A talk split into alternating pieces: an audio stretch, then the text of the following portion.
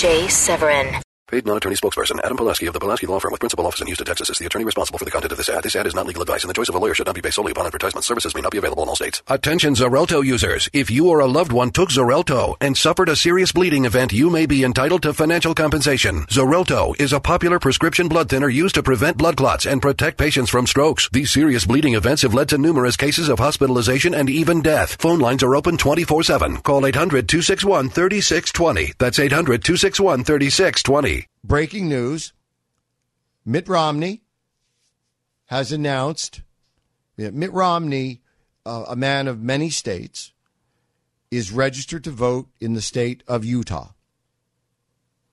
Mitt will caucus in Utah tomorrow.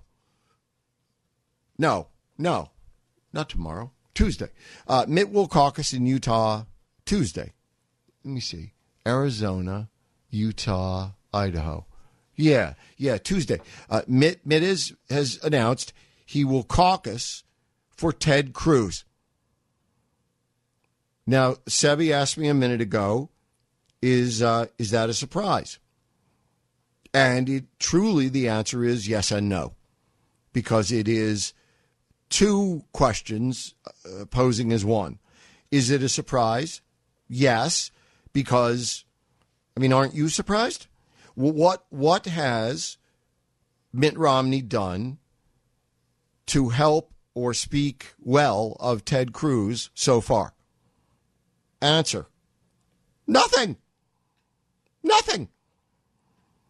So, it is ipso facto a surprise when it turns into something. Something.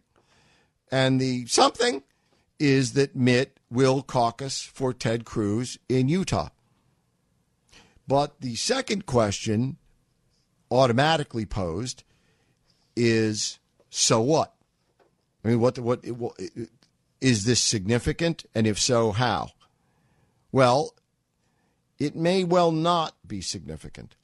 And here's how Mitt has already announced that his strategy for now, at least, is to checkerboard, hopscotch around the map, doing whatever he can for no, wrong preposition.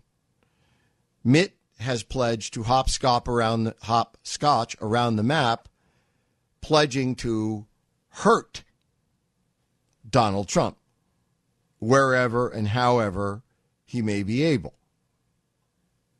Big diff. So this is not a Cruz endorsement. Uh, I'm not sure how terribly disappointed Ted may be that, that it isn't. I, would have to think about it a little.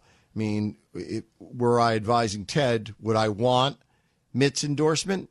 Maybe, maybe not, or maybe not right now. I don't know. I have to, I'd have to think about it. Would I want his behind the scenes support? Oh, absolutely. Mitt has a lot of influence with the establishmentarians, of whom he is one, you know, deciding the convention and all those other things behind the scenes. So Mitt Mitt might be a useful friend to have if you are Ted Cruz.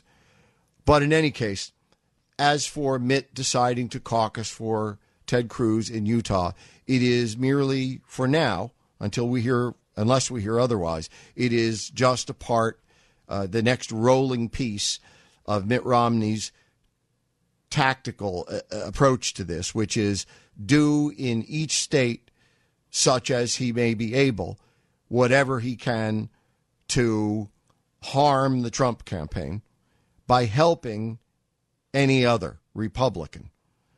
And so Mitt said, as you know, in Florida, vote for Rubio. In Ohio, vote for Kasich. You know, in states where you think he can win, vote for Cruz. I believe Mitt has said that, and that's the only other uh,